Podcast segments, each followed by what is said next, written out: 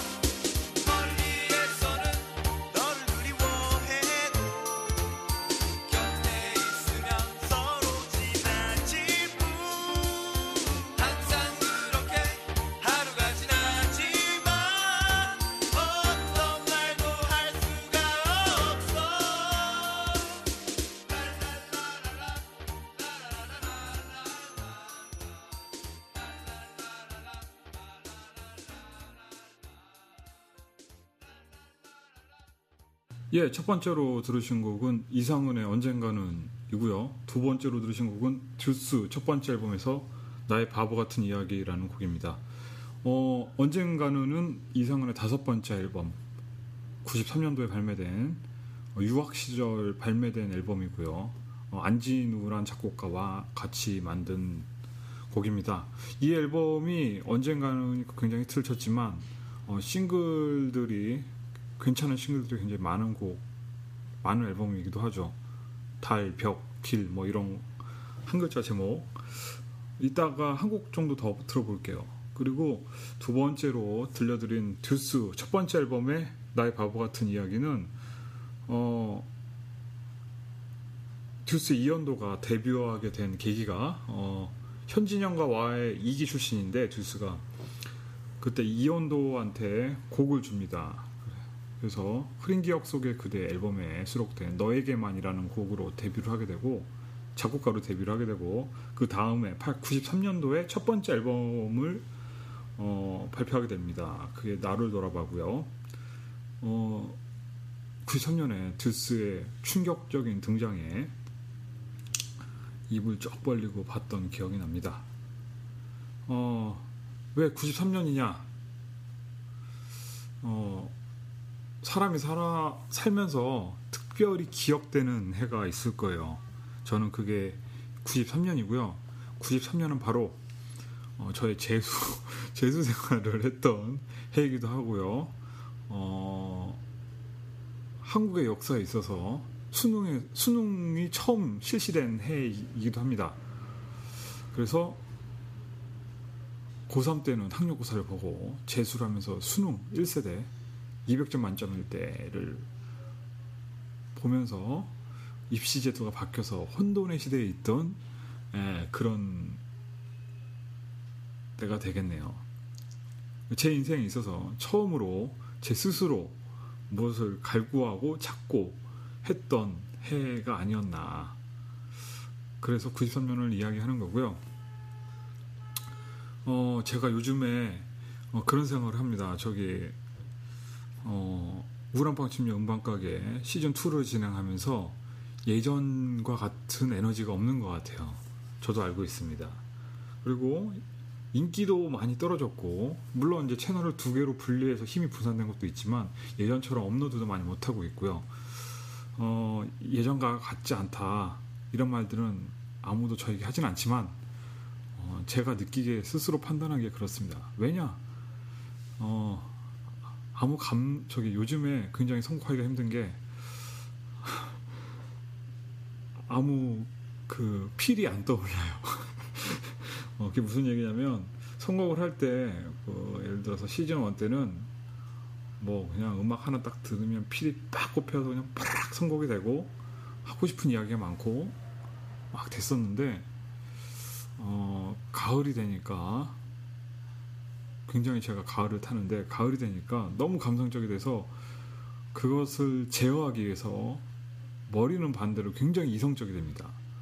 그래서 어, 음악 감상실 같은 경우에는 이성적으로 어, 락과 헤비메탈을 당- 다루다 보니까 이성적으로 선곡을 해서 진행하는데 큰 문제가 없는데 이 음반 가게는 아무 필이 안 떠올라요. 그래서 선곡하기가 굉장히 힘듭니다.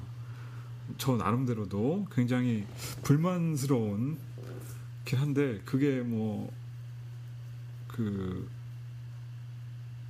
팟캐스트를 진행하는 데만 그런 게 아니고 원래 그래 왔어요 매년. 그래서 봄 여름에는 막 이렇게 방방 뜨다가 가을 되면 푹 주저앉아 있다가 겨울이 되면서 이제 다시 어, 정신을 차리곤 하는데 제 생각에는 그래서 올해 한 11월 정도 돼야 예전과 같은 에너지가 돌아오지 않을까 그런 생각을 해봅니다. 그리고 그때까지 쉴까도 생각을 했는데 쉬면 뭐 달라지겠습니까? 다 똑같지. 그래서 그냥 죽이 되든 밥이 되든 어떻게든 어, 시즌 2 200회까지는 어떻게든 끌고 가려고 노력을 하고 있습니다. 그런 얘기를 하고 싶었어요. 계속 하고 싶었는데 어, 이런 멘트 방송도 계속 생각만 해왔지 녹음을 못 하고 있다가 오늘 어, 한번 이야기를 해봅니다.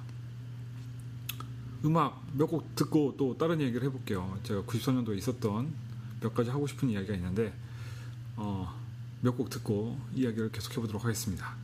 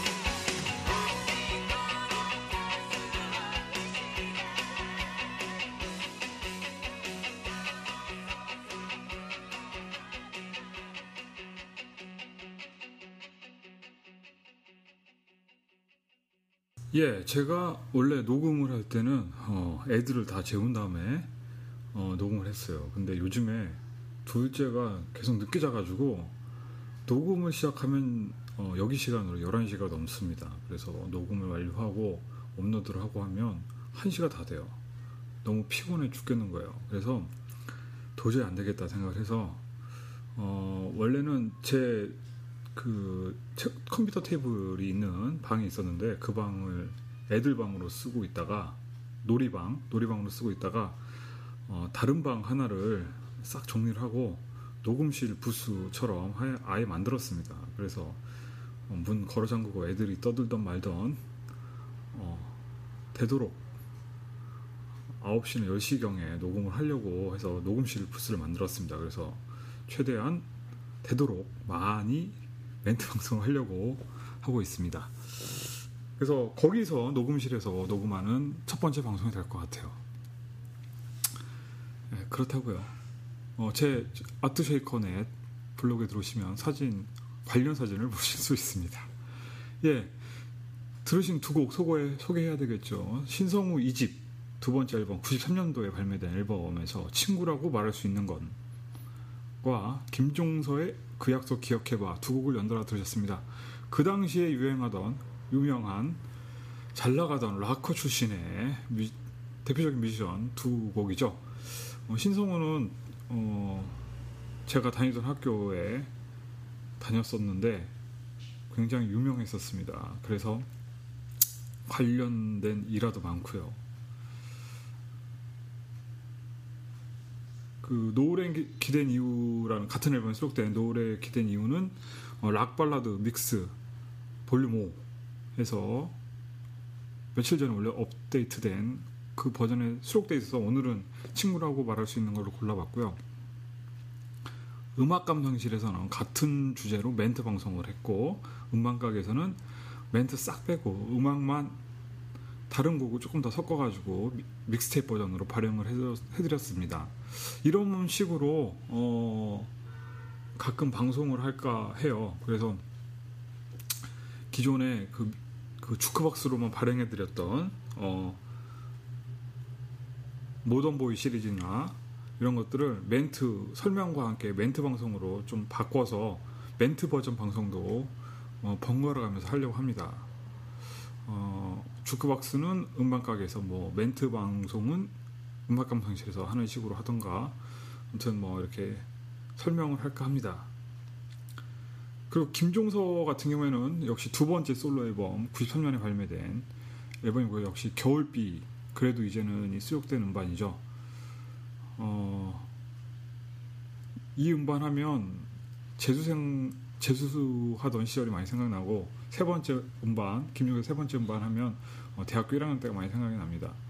그 음악 저기 뭐야 미술학원에서 어, 대생을 가르치던 선생님이 김종서의 팬이어가지고 이 앨범 자켓을 보고 야 사진 죽인다 진짜 그린 것 같다 뭐 이런 얘기를 했던 게 아직도 눈에 선합니다. 그래서 김종서를 생각하면 어, 이, 집그 약속 기억해봐가 수록된 이 집이 생각나서 어, 선곡을 해보았습니다. 예, 김종서 이야기가 나온 김에 어, 두 곡 정도를 더 들어보고 본격적으로 93년도 이야기를 해보도록 하겠습니다.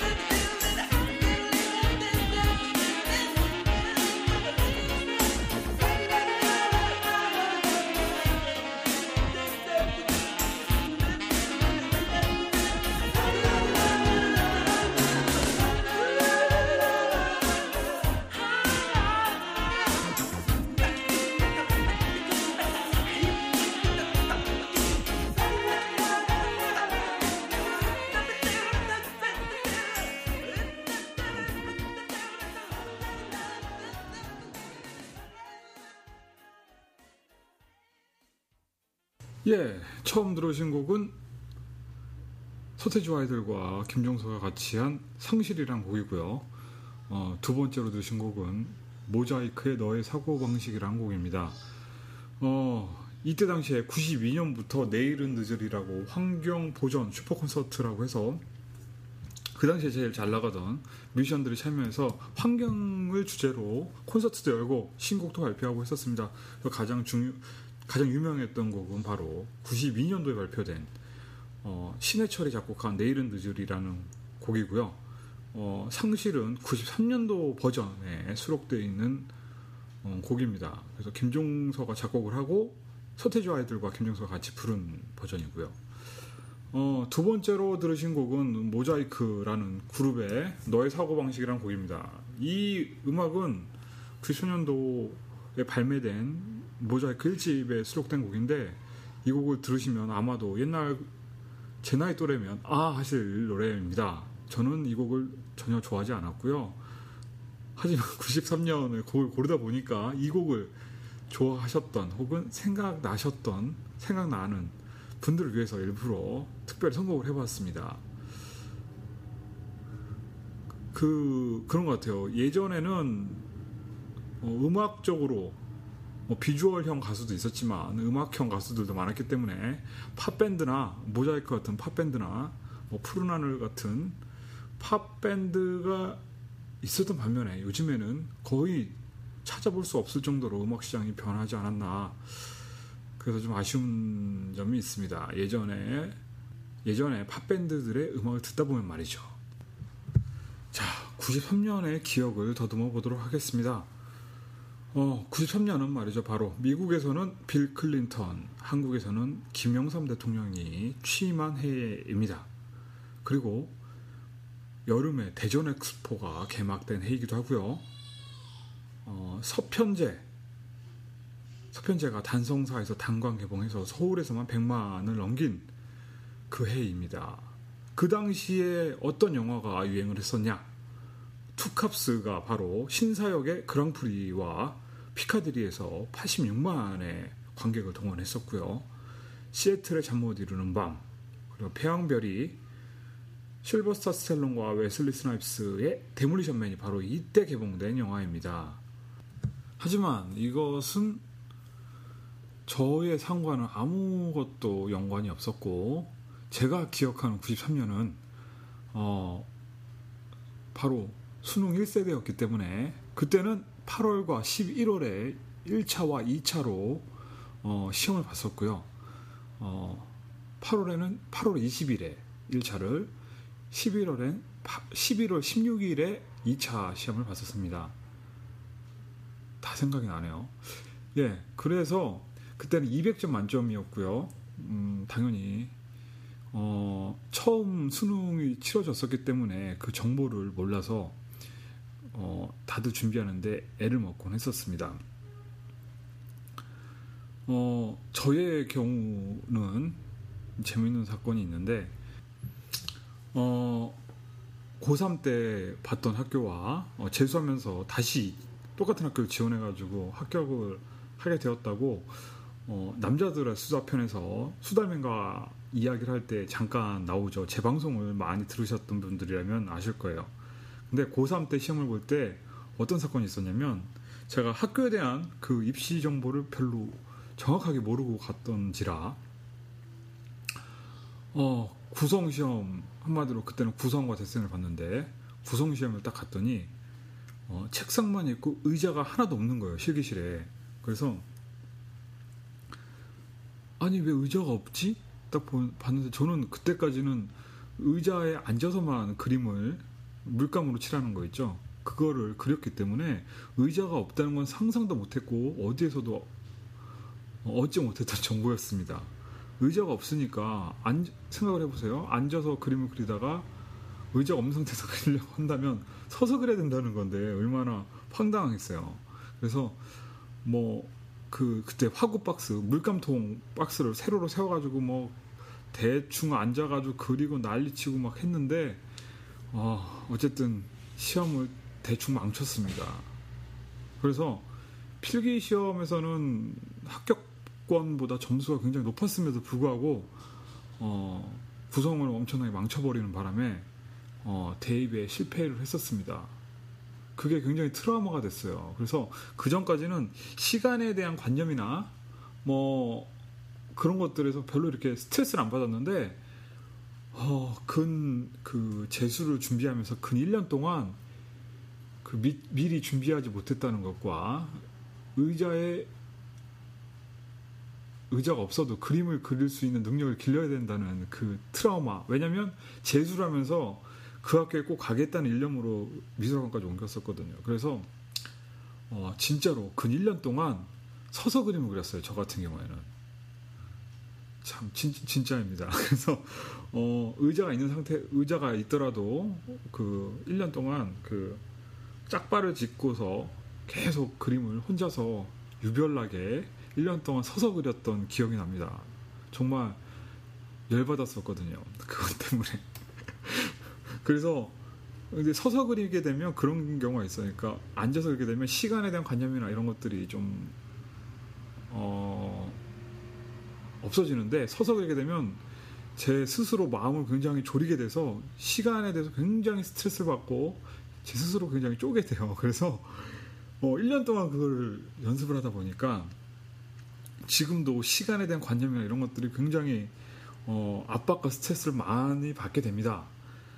어, 그리고 더 재밌는 것은 재수하러 갔더니 그 다음에 재수하러 갔더니 그 다음에부터 의자가 다시 생겨가지고 예, 그 다음에 갔더니 의자가 있었더라는 허무 좀 황당한 어, 에피소드가 있네요.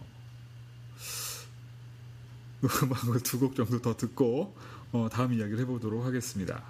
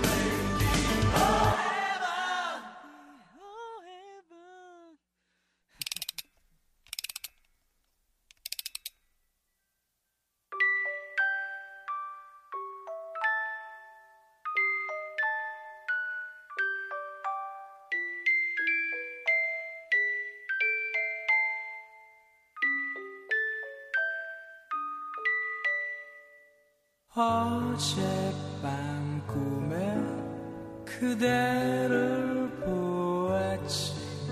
조그만 새 되어 그대 어깨 위에서 잔잔한 노래로 그대의 귓가에 내 어린 사랑을 속삭여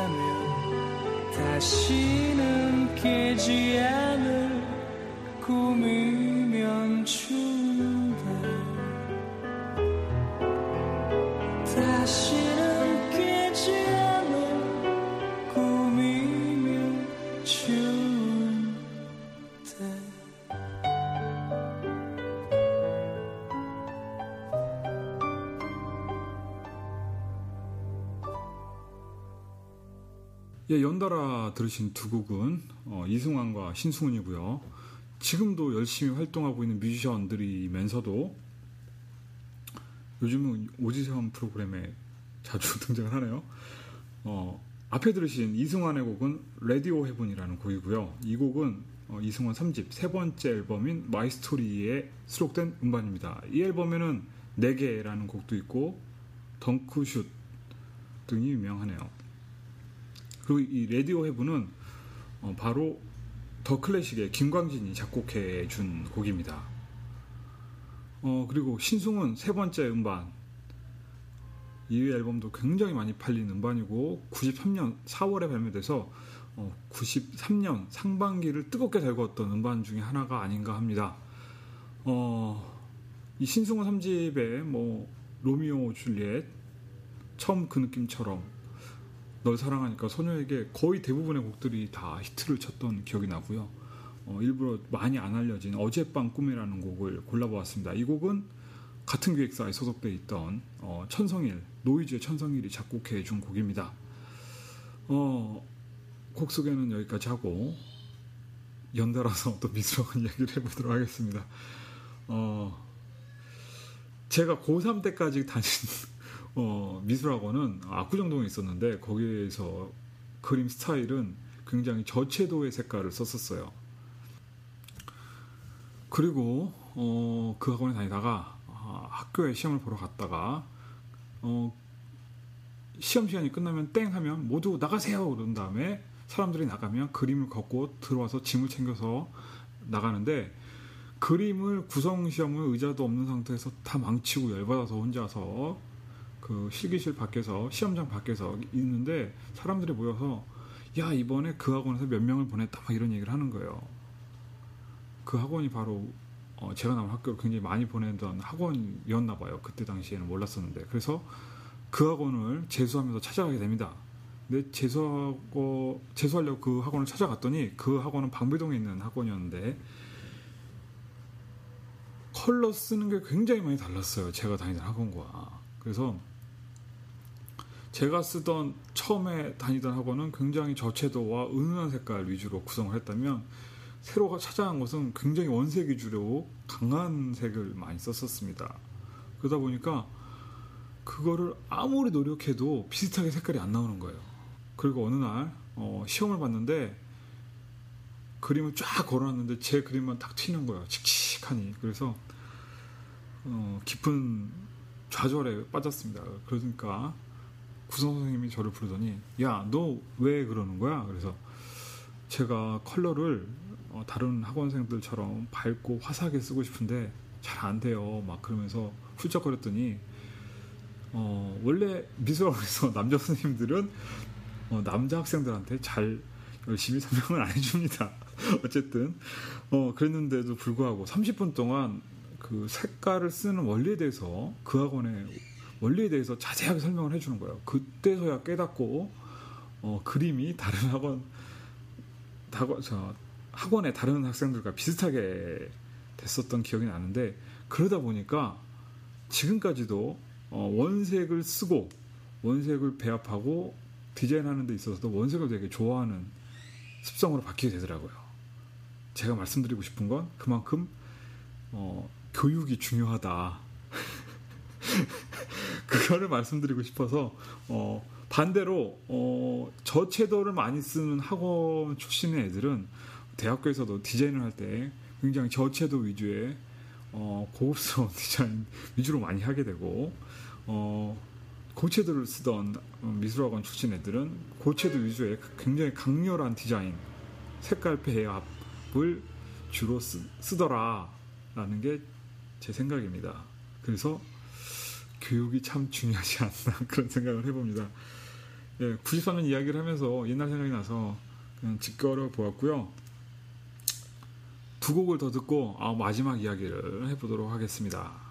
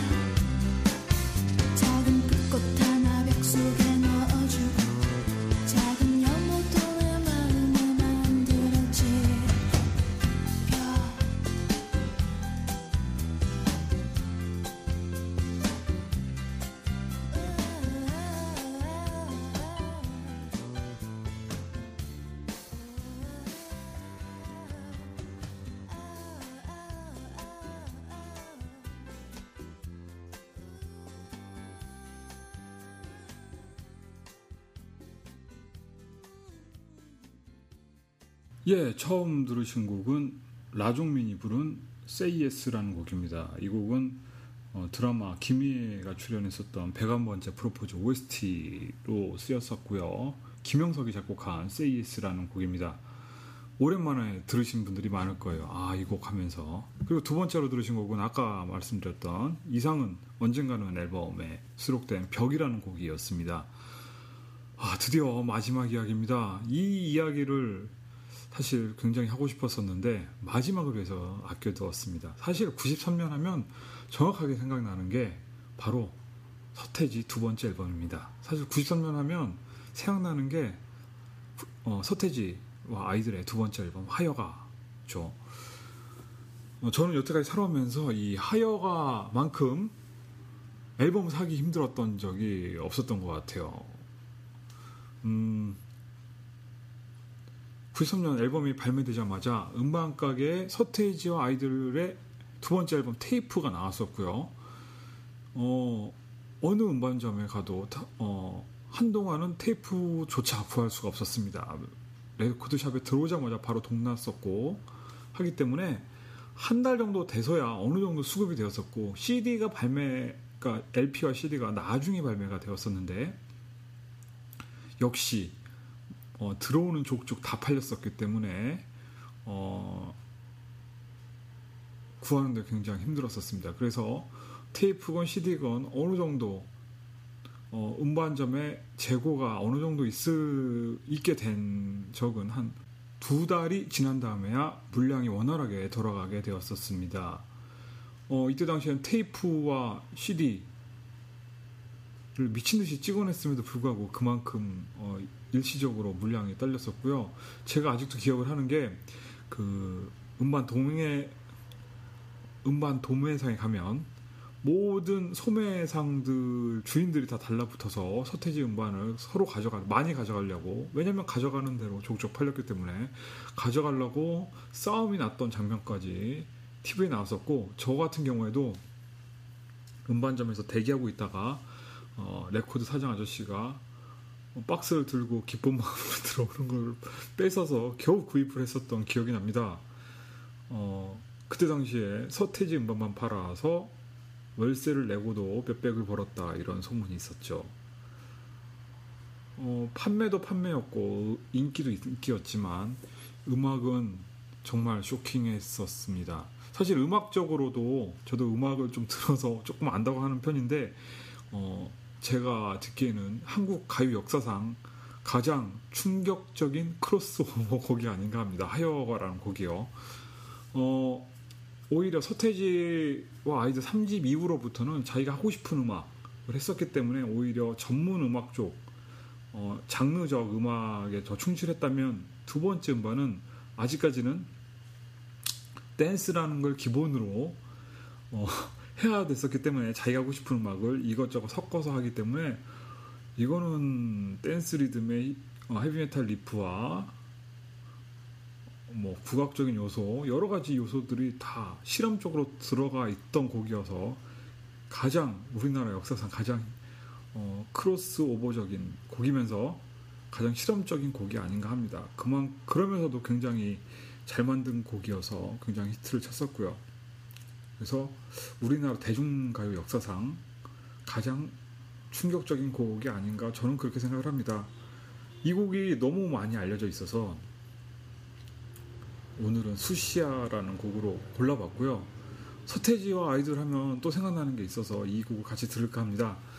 어, 제가 회사에 다닐 때 벌써 10년이 됐네요. 2004년도에 회사에서 행사를 하는데 어, 합창 대회 같은 걸 하거든요. 그래서 그때 음악 연출과 음악 선곡 뭐 이런 쪽을 제가 담당을 했었는데 어, 일부러 가요 쪽을 다 골랐었어요. 그래서 마지막 합창곡으로 서태지와 아이들의 마지막 축제와 어, 합창곡을 하기에는 서- 마지막 축제라는 곡이 멜로디 라인이 약간 약하기 때문에 어, 이문세의 깊은 밤을 날아서의 후렴구를 붙여서 어, 합창곡으로 편곡을 해서 만들었었던 적이 있습니다.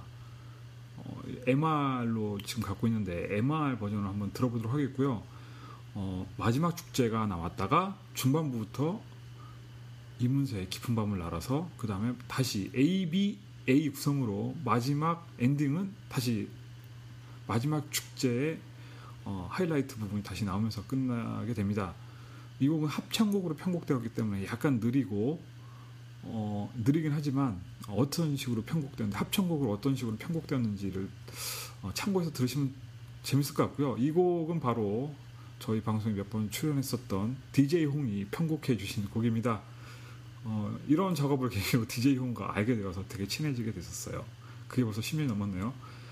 서태지와 아이들의 수시와 수시아와 어, DJ 홍이 편곡한 어, 마지막 축제 깊은 밤을 날아서 접속곡입니다.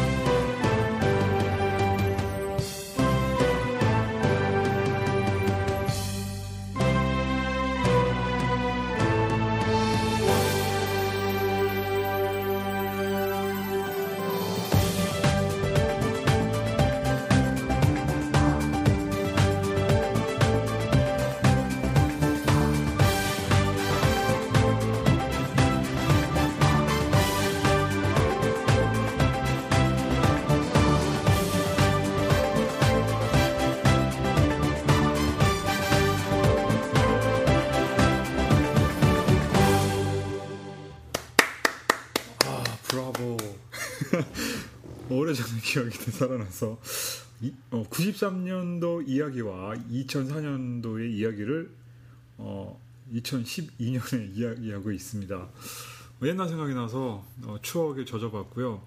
이, 지금 들어보니까 이 파이널 버전은 아니고 한 90% 완성된 버전인데 마지막에 빰 하고 끝나는데 어, 그 최종 버전에선 빰, 빰, 빠밤 뭐 이런 식으로 해서 끝나게 됩니다.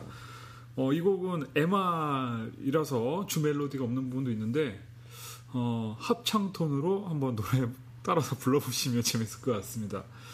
어, 이 노래 선곡하면서 DJ 홍한테 연락을 해봤더니 이 곡을 편곡할 때는 마지막 숙제라는 곡을 몰랐다고 그러더라고요. 어, 음악하는 사람들이 의외로 음악을 잘 안 듣습니다. 특히 가요는. 아무튼 그래서 마지막 하여가는 알았는데 마지막 숙제라는 곡은 몰랐다라는 이야기를 하더라고요. 오늘 1993년도 어, 라디오 키드 시간에 이야기를 하면서 저도 옛날 생각이 나서 되게 좋은 시간이었고요. 어, 나이 연령대가 안 맞는 분들이 많기 때문에 공감 못 하실 수도 있는데 어, 여러분의 소중했던 해는 언제였는지 다시 한번 생각해 보시면서 어, 그 해를 추억해 보시라고 숙제를 드리고 싶습니다. 라는 말로 해야 되겠네요. 어, 마지막 두 곡을 어, 띄워드리면서 이 방송을 마칠까 합니다. 마지막 두 곡은 어, 93년 하면 역시 전람의 등장이 제일 큰 사건 중에 또 하나겠죠. 93년 연말에 대학가요제에서 대상을 받고 등장한 전람의 꿈속에서라는 곡이고요. 어, 얼마 전에 기억 응답하라 1997에서 등장해서 꽤 다시 어, 이 곡을 찾는 사람들이 많아졌었는데 이 곡은 처음 소개해드린 곡과 마찬가지로 92년도에 발매된 곡입니다. 그래서 맨 마지막에 띄워드립니다. 피노키오가 부른 다시 만난 너에게라는 곡이고요. 어, 이 두 곡을 연달아 띄워드리면서 어, 라디오 키드에서 마련한 1993년 특집 어, 방송을 마치도록 하겠습니다. 어, 멘트 중간중간에 저희 둘째 소리, 우렁찬 고함 소리, 아 소리가 자주자주 들리실 텐데 어쩔 수 없네요. 애가 너무 튼튼해. 네. 전람의 꿈속에서 피노키오의 다시 만난 너에게 두 곡을 띄워드리면서 이 방송 마치도록 하겠습니다. 감사합니다. 쉐이커였습니다.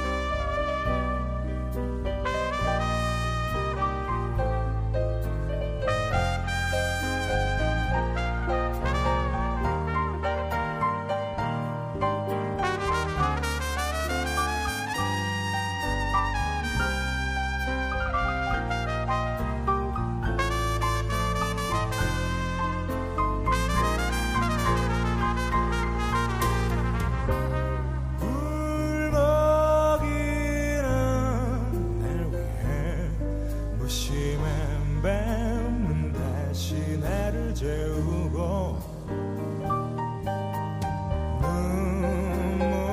눈물로 젖은 해술잔 속에 나의 웃음이 또 한숨이 주렁이는 달빛에 흘러